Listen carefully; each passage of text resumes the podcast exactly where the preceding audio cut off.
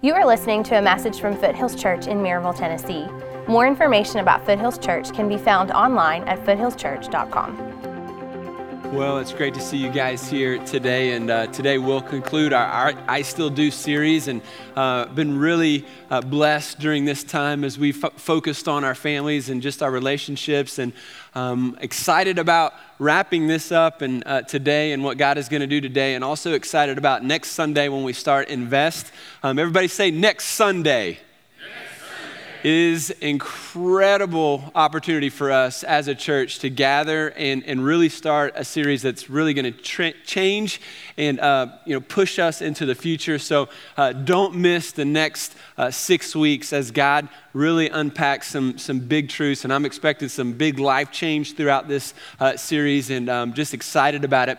Uh, but you know, when we think about marriage and when you see all these love stories and, and all these movies that all of our wives love and, and all of the guys, you know, have to sleep through, you know, when we go pay 10 bucks to see a movie, um, we, we see that and, and we, you know, we get kind of, uh, you know, we get that, oh man, yes, that's what I want. You know, that's, that's kind of what we're, we're looking for when we, when we think about relationships, when we think about love, when we think about marriage. But, you know, when we got married on that that wedding day and we said I do, that, that promise we thought was like a once in a lifetime, you know, deal. Like we say I do on that day and then and then that's it.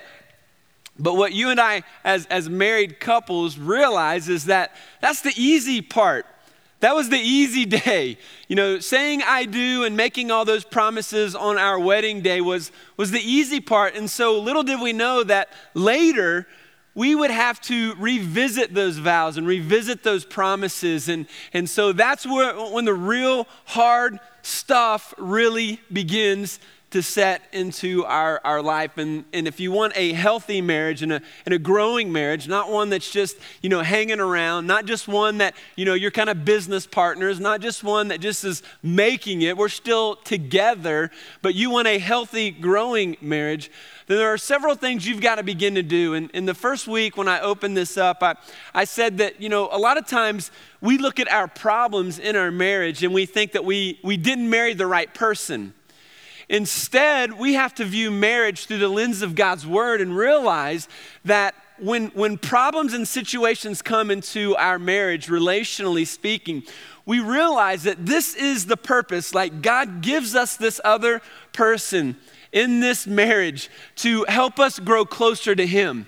And so to un, un, you know, uncover our selfishness, to reveal just our, our sin in our life, this other person really helps us see more clearly who we are. And so typically, though, if you're not focused on Christ, then you get into arguments and you get into blaming each other about why, you know, you're not as bad as, you know, you're worse than I am and kind of the back and forth. But when you can reach a level of maturity in your marriages, then you can really begin to, okay, let's wipe away the attitudes, let's wipe away how she said it, but let's get to the core issue here. Am I really, is my language towards her, uh, or whatever the issue is, is it really disrespectful? Am I really causing her pain with these words? And if so, then this is not just an issue between she and I, this is an issue between myself and my Savior. And if I really want to have a healthy marriage, guys, then I've got to break down the selfishness break down the ego and the pride and realize that, that God gives us these purposes so that I can work through them and grow through them and mature through them. And ultimately, the purpose and goal of marriage is Jesus. The goal of marriage is Jesus. And so it's not like to build my personal little happy kingdom so that everybody comes in and serves me.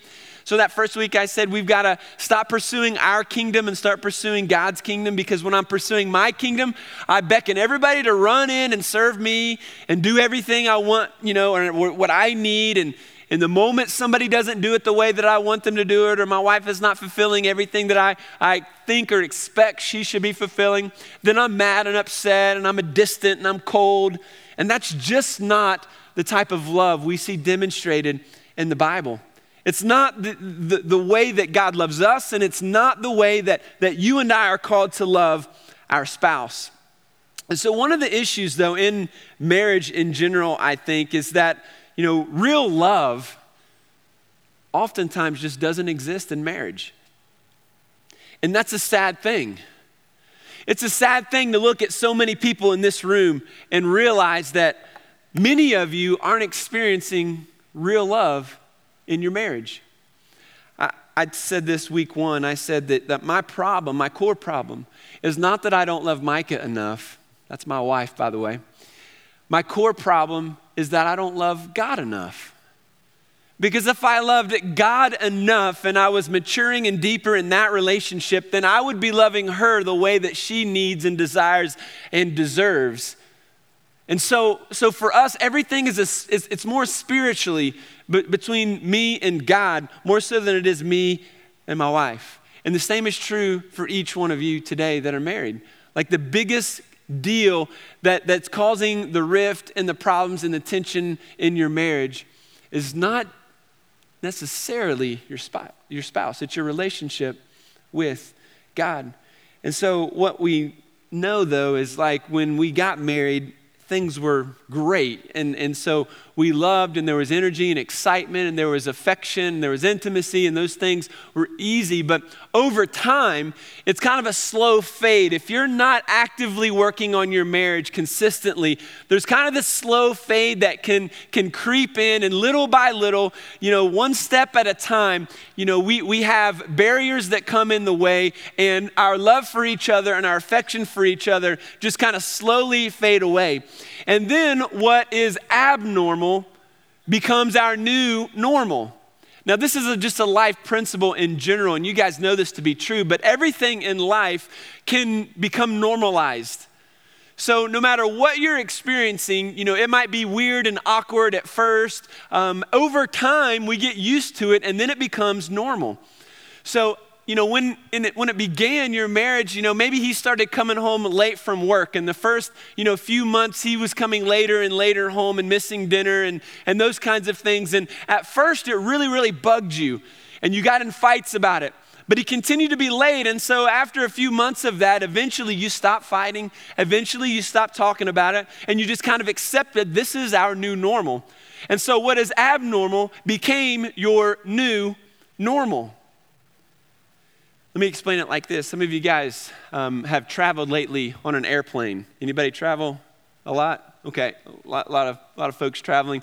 You've all been on an airplane. How many of you have been on an airplane before, Reese? Okay, thank you. So um, I know who I'm talking to here. But so I went um, on, a, on a flight a few weeks ago, and um, if, if you've been there, you know this to be true. You walk in and you go through security. And so when you're in the security line, you know, everybody just single files it up, you know, and everybody is quiet and everybody gets their little ticket out and their ID. And so you give it to the person at the front deal and they got the little magnifying, checking and checking off and circling. We don't really know what they're doing there, but we know it's important. And so we wait and they do that. And then we walk into the next line, and the next line is, you know, the, the security line where you go through the metal detectors. And so you know, you get your little plastic tub out, you know, take your shoes off, take your belt off, and then you're holding your pants up so you don't, you know, fall down and emptying your pockets, your cell phone's coming out, your wallet. Everything has to come out, all your change, um, jewelry, if you've got that. If you've got a bag, you know, most of us have a carry on or something. And so um, you, you've got to take out your laptop or your iPad. And, you know, so everything is going on this deal. And then you know, they send it through. And then you have to go into this full body scanner. Have you been in the full body scanner yet? It's quite the experience. You think it feels like you're stepping into like a time machine or something, like they're gonna zap you away. And, and so you've got to stand in and then you got to hold your hands up. And then this thing is like, you know, and I don't know if it's causing cancer or what, it's causing something, you know. And so two second little, and it, it sees everything, you know. We're totally exposed at that point. We don't really know what it looks like for the little guy on the other side of the camera, but he's smiling and he knows something's going on. And so I don't know. We just try not to think about it, I guess. And so, um, you know, that deal goes around, and so it can see, it sees everything. If you've got weapons, you can't get weapons through there. You know, the little fingernail clippers, you, you're not going to sneak those through because everybody knows how dangerous fingernail clippers are. Little file, you know, you could really do some damage with that. So that's not getting through. That scanner is so good. They, I mean, they can actually tell what you ate for lunch that day. So it's like, this guy had Taco Bell. Make sure he sits in the back of the plane, you know. So, I mean, okay, then you walk through, and then on this particular time, after I go through the time machine scanner, I walk and the lady says, You've been randomly selected. So I've got to step over here now. And so now there's this little, you know, cloth little deal. And so she's wiping my fingers, you know. I feel like a three year old after eating Cheetos. And so she's wiping my fingers and she sets it in the thing and it's like, beep. Okay, you're clear. And I'm like, the plutonium I was messing with last night didn't show up. So, so we, we, move, we move through there, and then I go into the full body pat down. Have anybody ever had the full body pat down by another person, not your spouse, okay? So here's this grown man feeling me up, you know, and so I'm like, whoa, whoa, easy there, easy, you know. And so then finally, I make it through all of that, and now I can go to my flight.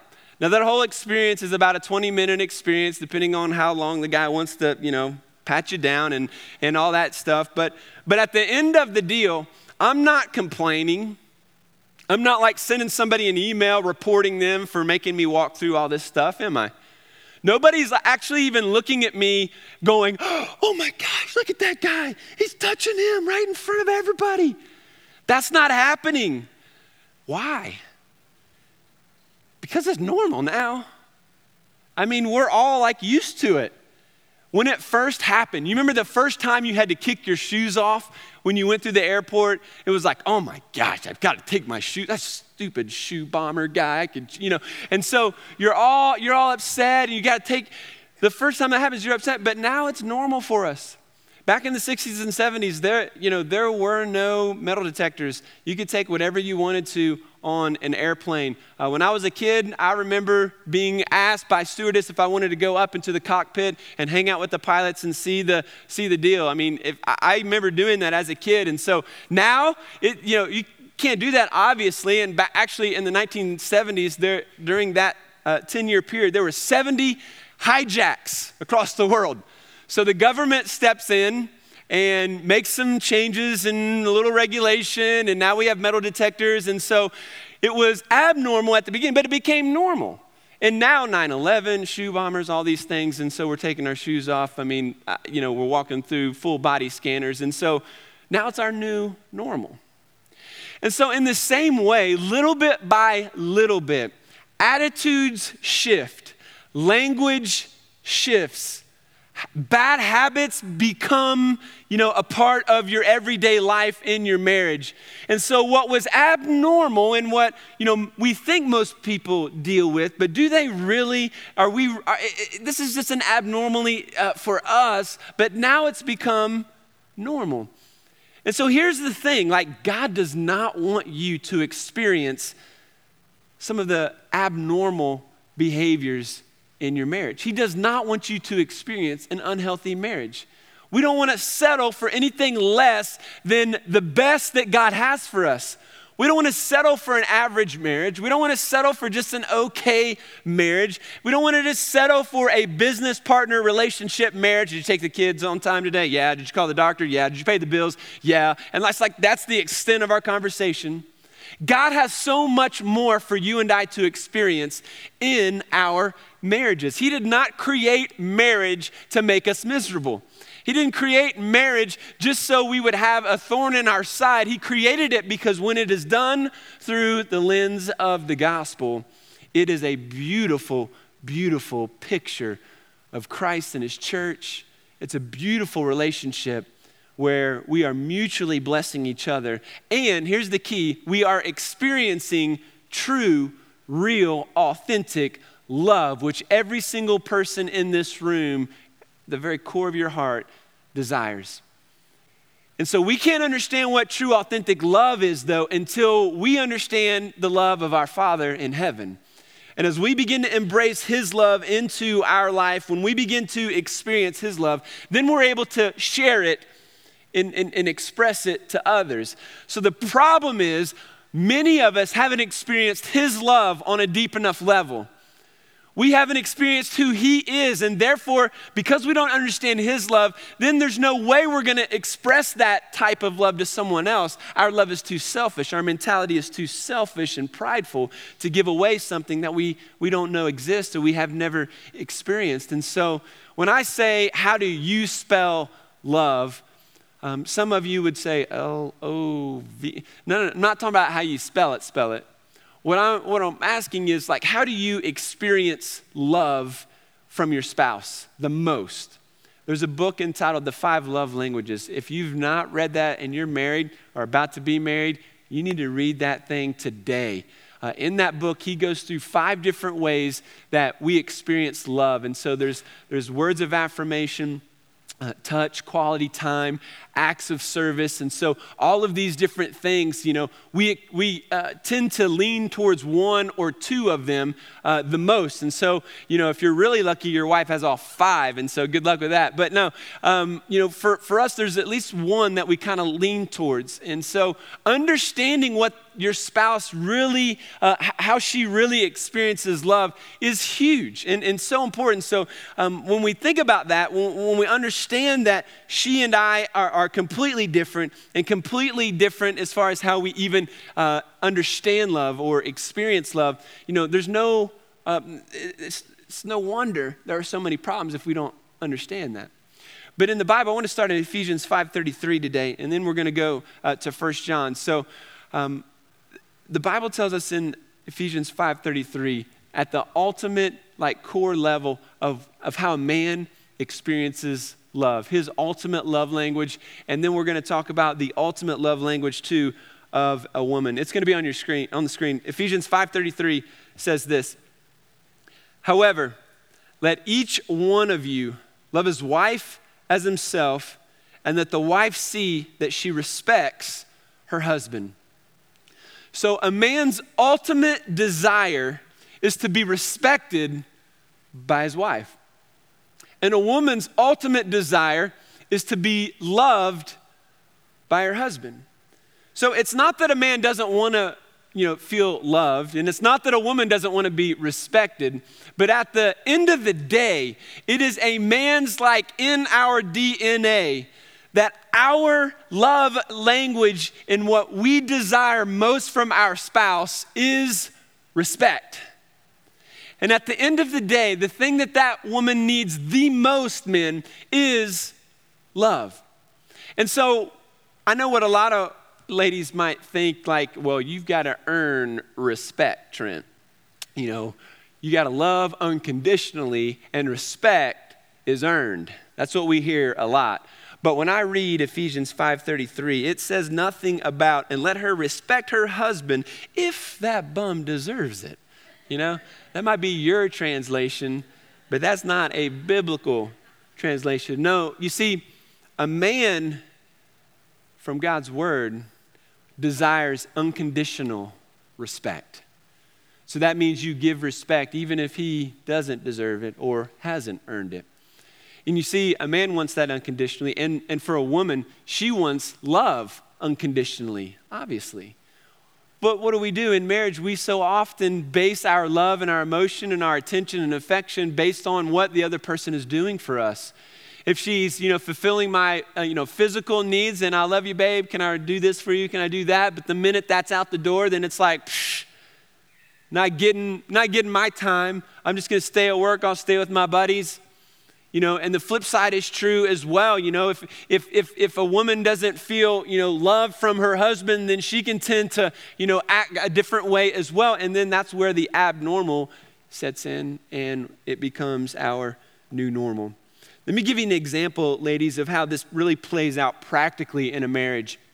Um, and, and so this might seem little, but it's huge for a man. So respect is is the ultimate love language of a man. So so you your husband, lady, ladies, he's telling a story. And he's like, "Oh yeah, we were going down and the sky was blue." And then the wife steps in and says, "Oh wait, wait, wait, honey. This guy wasn't blue. It was kind of overcast." Okay, whatever. And so we were in my car and we were going, "Oh wait, honey, wasn't your car. It was my car." You know? And then throughout the story, the wife jumps in to correct the man. Now, how frustrating, you know, for men when that happens. I mean, if that's if you're a man and that frustrates you, can you just give a little amen? Yeah. It's so frustrating. Now, ladies, you may not realize it, but that is um, directly going against his ultimate love language of respect because that's just disrespectful. Is it really so important that there were a few clouds in the sky, and he said that there weren't. And if it is that big a deal to you, could you just wait until you get home to express that, hey, you got the story a little confused? There weren't, you know, it wasn't a blue sky, it was, you know, several clouds. Okay, thank you. I'm glad that we can, you know, get on the same page now. Um, and so, so, you know, that's a silly example, but the reality is true. And so you've been around other couples and marriages where this bickering happens and I'm correcting and then he's correcting and it's just disrespectful. It's a little thing, but it's a powerful thing, you know, ladies, to begin to, you know, show respect because usually in front of the crowd is when the stories are, are taking place and then the disrespectful things come in. So the flip side uh, can just completely transform your husband, ladies. Um, because here's what, you know, a man wants to know from you. He wants to know that he is good at, well, everything. and he, I mean, the, the flip side of this is that he wants to know that he is good at being a husband, he is good at work, he is good at whatever hobby, he, he's good at mowing the gra- grass, he's good at everything that he does. I mean, we're just grown little boys. And what does your little boy do? You know, when he runs around, he runs around flexing his muscles and he's like, Mommy, look how big my muscles are, you know? And at the core of every guy in the room, it's like, you know, we, we desire that our spouse know that we are the man, you know? And so, so the flip side of that whole little interrupting deal is a woman who, in front of the crowd, praises her husband and lifts him up and says, you know, positive things that encourage him and positive things about how he is a husband or positive things about how he, what, how he provides or how he supplies or how he sacrifices. And then by doing that, you're showing love and increasing the value of your relationship. So a man, it says, um, uh, it, actually, it says for the wife, see that she respects her husband. And so, a woman's greatest desire is to be loved, and yes, loved unconditionally. And I think most men have a big picture of what that means and what that looks like. Like, yeah, unconditionally, we need to love her unconditionally. I do. But then the minute she does something, our, you know, our nature is to be harsh, and we come across harsh because our voices are deeper, we're usually bigger and stronger. And so, you know, our, our demeanor, our, our body language just presents this I'm gonna strangle you sometimes. And we don't have to say anything, it's just the look on our face or our body language that, you know, intimidates. And so um, I think it's important for men, if we're going to show love unconditionally, first and foremost, it's, it's in our body language, it's in the tone of our voice, and it's obviously with our words.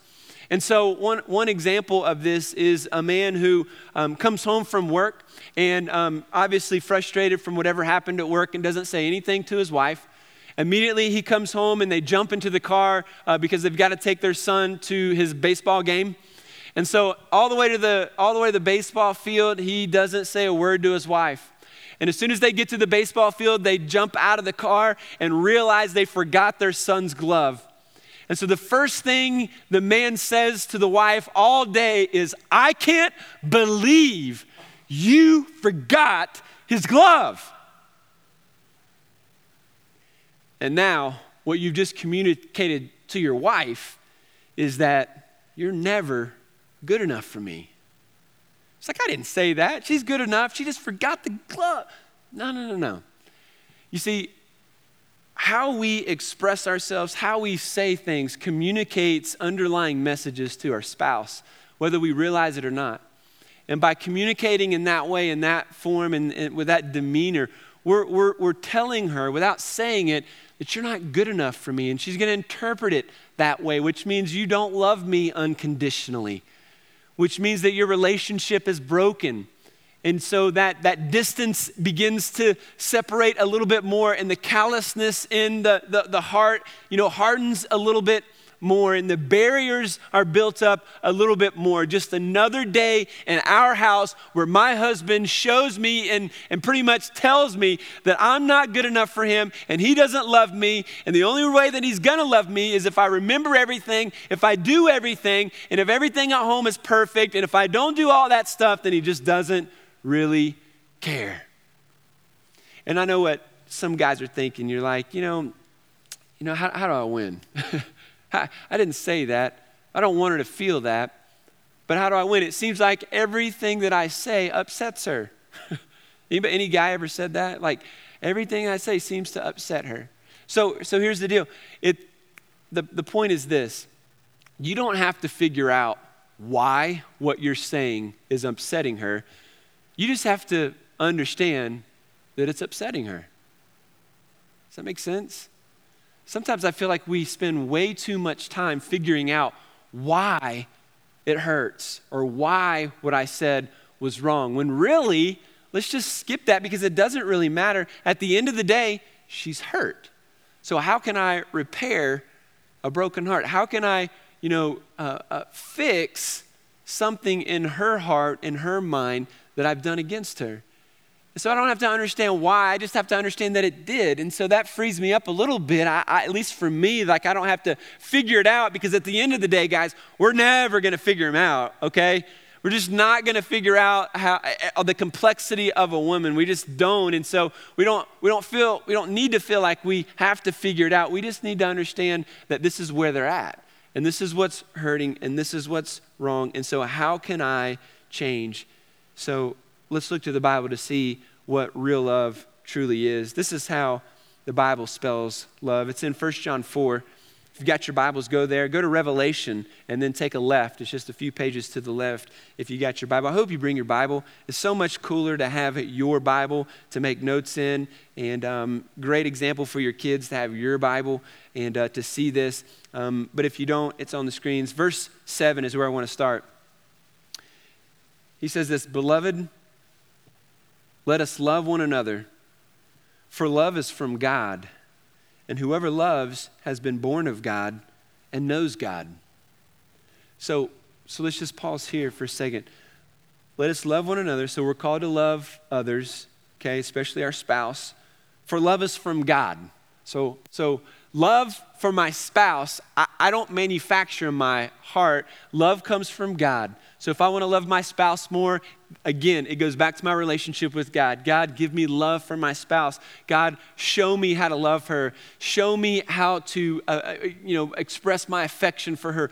You know, create in my heart affection for her on a deeper level, God, because love comes from God. And whoever loves has been born of God and knows God. So, if you are not a believer here today, I would submit to you from God's word this morning that you don't understand love nor will you ever understand love until you understand the love of Jesus Christ. Because he says very clearly that love is from God. So if I'm not born of God, if I don't know God, then I'm not a believer. Therefore, I cannot love truly. On the depths of what this passage speaks of, at least. Whoever loves has been born of God and knows God. Verse 8 Anyone who does not love does not know God because God is love. In this, the love of God was made manifest among us, that God sent his only Son into the world so that we might live through him. If you're taking notes today, the first way that God spells love is in this love takes initiative. Love takes initiative. So, verse 9, in this, the love of God was made manifest. In other words, it was made real. It was brought to us. He expressed us, uh, expressed it. He showed us that it wasn't just a theory of love, it wasn't an idea of love, but He showed us that He does love us because it was manifested, it was made real. Jesus walked among us, He sent His Son to the earth to die for us. He took initiative in this thing we call love. Now, men, I challenge you to take initiative in loving your spouse.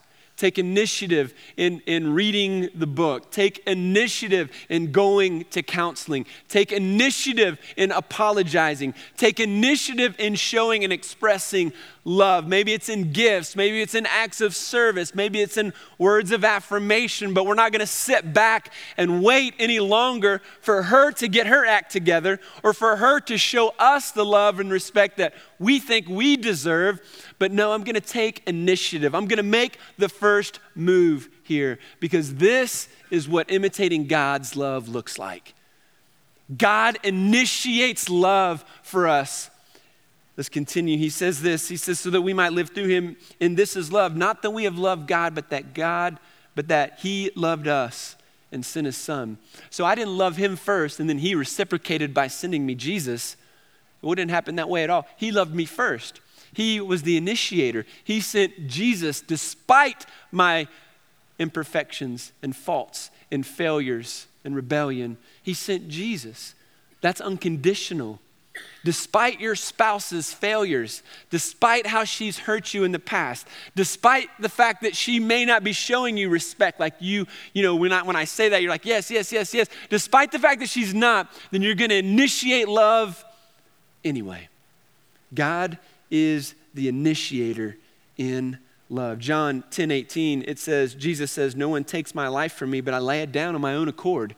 Jesus wasn't forced to do this. He says, I'm laying this, I'm laying my life down on my own accord. I'm going to the cross on my own accord because I love and I want and I'm initiating this love for my people.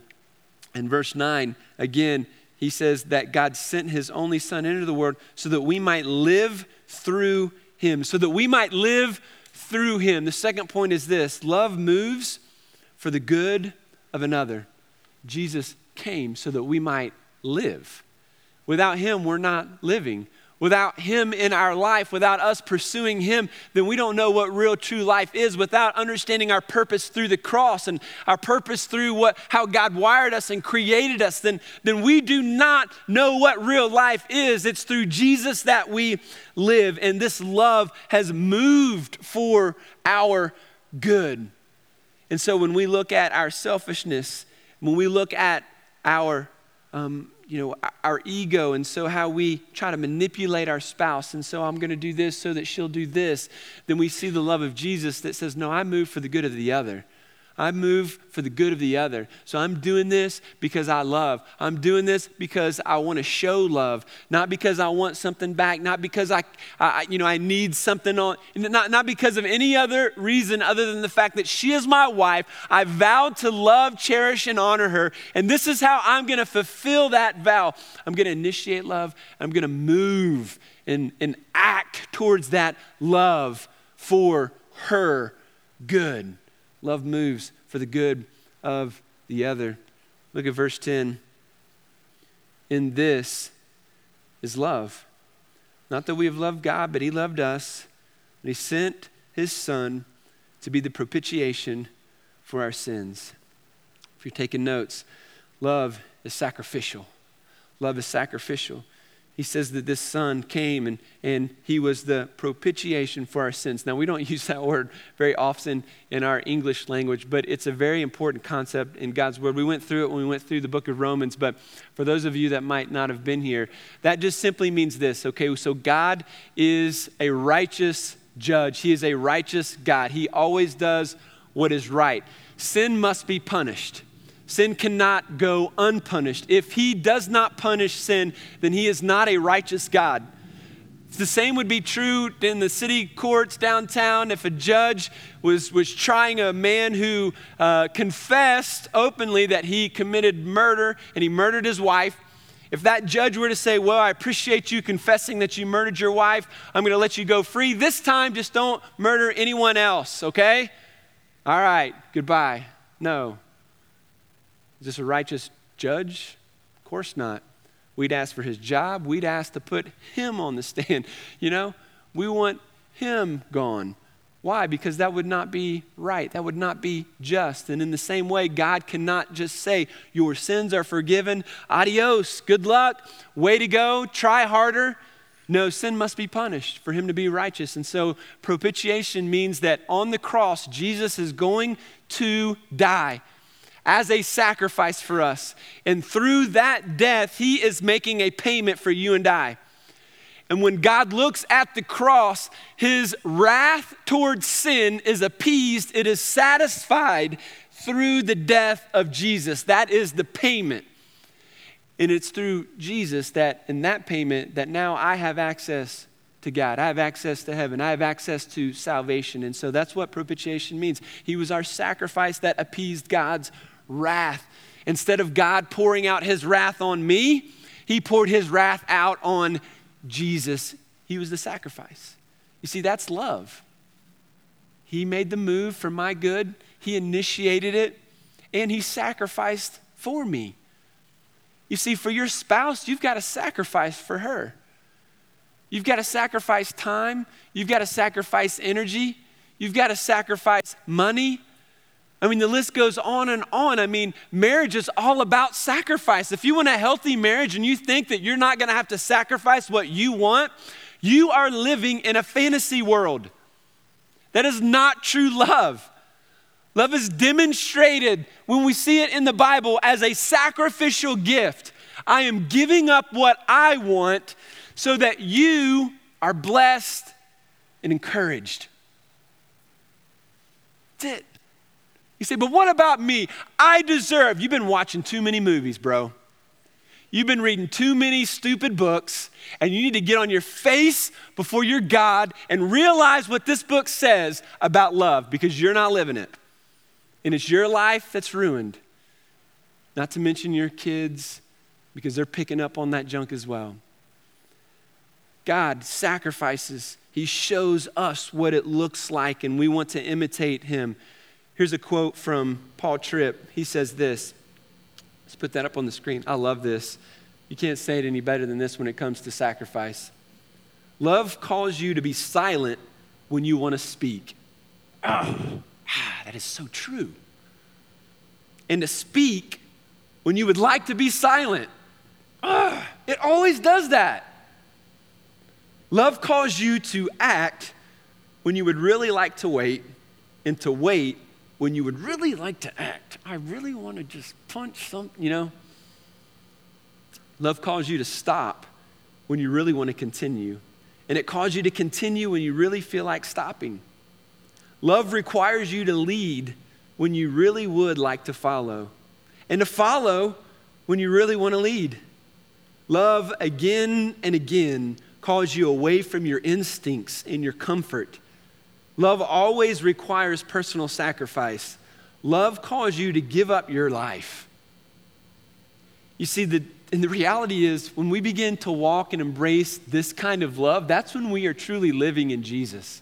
That's when we're truly living life to the fullest. But we see this and it goes against everything in our mind, doesn't it? It goes against everything in our heart when it comes to relationships.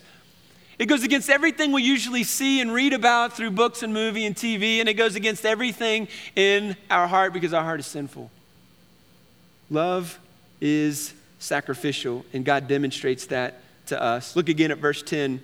Not that we loved, but He loved. I can't get over that. I can't get away from that. And so, if you're taking notes, number four is that love does not require anything in return. He moves first. He takes initiative first. I didn't love him first. He loved me first and came to me and he drew me.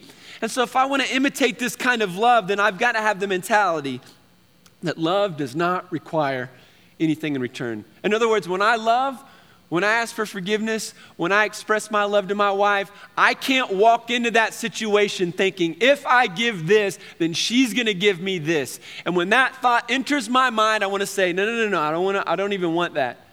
I'm not even going to let my mind go there. I'm going to seek forgiveness. I'm going to say, I just want to show you love. I just want to give this to you for your benefit, for your good, and I'm not requiring anything in return. Romans 5 8, but God shows us his love for us in that while we were still sinners, Christ died for us.